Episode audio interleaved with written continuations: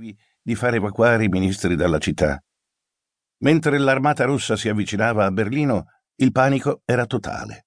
I capi di dipartimento che potevano fuggire non persero tempo, disperdendosi in ogni direzione e lasciando i loro assistenti a cavarsela da soli. Gli ordini di Hitler venivano ignorati. Un capo dipartimento del Ministero della Propaganda riempì il bagagliaio della sua auto con così tanti documenti segreti che non riuscì neanche a chiuderlo per bene.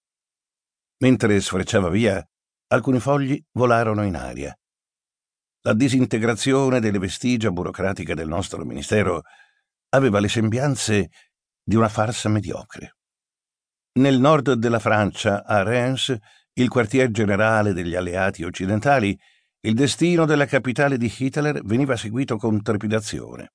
Berlino è vicina alla sua fine, scriveva semplicemente l'ufficiale di collegamento dello Schaef, quartier generale supremo delle forze di spedizione alleate, sul suo diario il 30 aprile. Berlino, la capitale del Terzo Reich, stava effettivamente vacillando. L'armata rossa si era aperta la strada con la forza fino al centro della città e la zona di dominio del Führer si era ridotta ormai ad appena qualche chilometro quadrato intorno agli edifici del governo. Ma per alcuni Persino in queste fasi conclusive e disperate della guerra, la dottrina nazista rimaneva intatta. In quello stesso giorno, Hildegard Holzwerk, una cittadina tedesca dei Sudeti, che aveva accolto Hitler come un liberatore quando aveva annesso quella parte della Cecoslovacchia nel 1938, scriveva sul suo diario. Domani è il primo maggio, il giorno dei lavoratori, una festa nazionale per il popolo tedesco. Qualcuno la festeggerà quest'anno? Ne dubito. È incredibilmente triste affrontare una fine così amara della nostra guerra. Per sei lunghi anni abbiamo resistito e c'era un valore reale nella nostra lotta, nonostante la sconfitta. È difficile riassumere tutte queste esperienze di guerra. Il fuoco d'artiglieria dalla linea del fronte si avvicina sempre di più Eppure per il momento mi sento isolata dai combattimenti. Qualche tempo fa ero afflitta da tale paura. Resisto soltanto per la possibilità che nei Sudeti gli americani arrivino prima dei russi e posso rimanere aggrappata a un'unica speranza.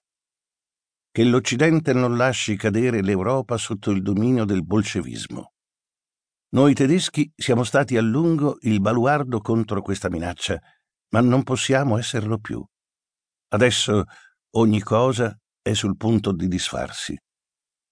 Sembra che alle nostre truppe rimaste manchi la determinazione per continuare a combattere. La disciplina è venuta meno e tutto è avvolto nel caos. Tale è l'effetto delle perdite che abbiamo subito. La volontà del nostro popolo di resistere è stata fiaccata.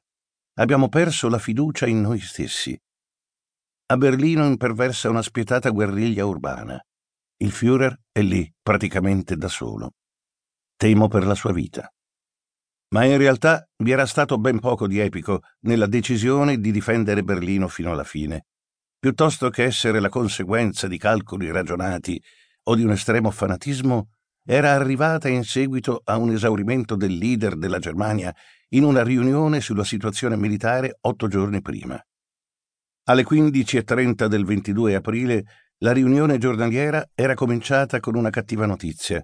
I russi avevano raggiunto i sobborghi settentrionali di Berlino. Hitler sembrava stanco e agitato e lasciò la stanza due volte per ritirarsi nei suoi alloggi privati. Poi informarono al Führer che il contrattacco del generale dell'SS Felix Steiner, che aveva aspettato per tutta la mattina, in realtà non aveva avuto luogo. A quel punto qualcosa si spezzò.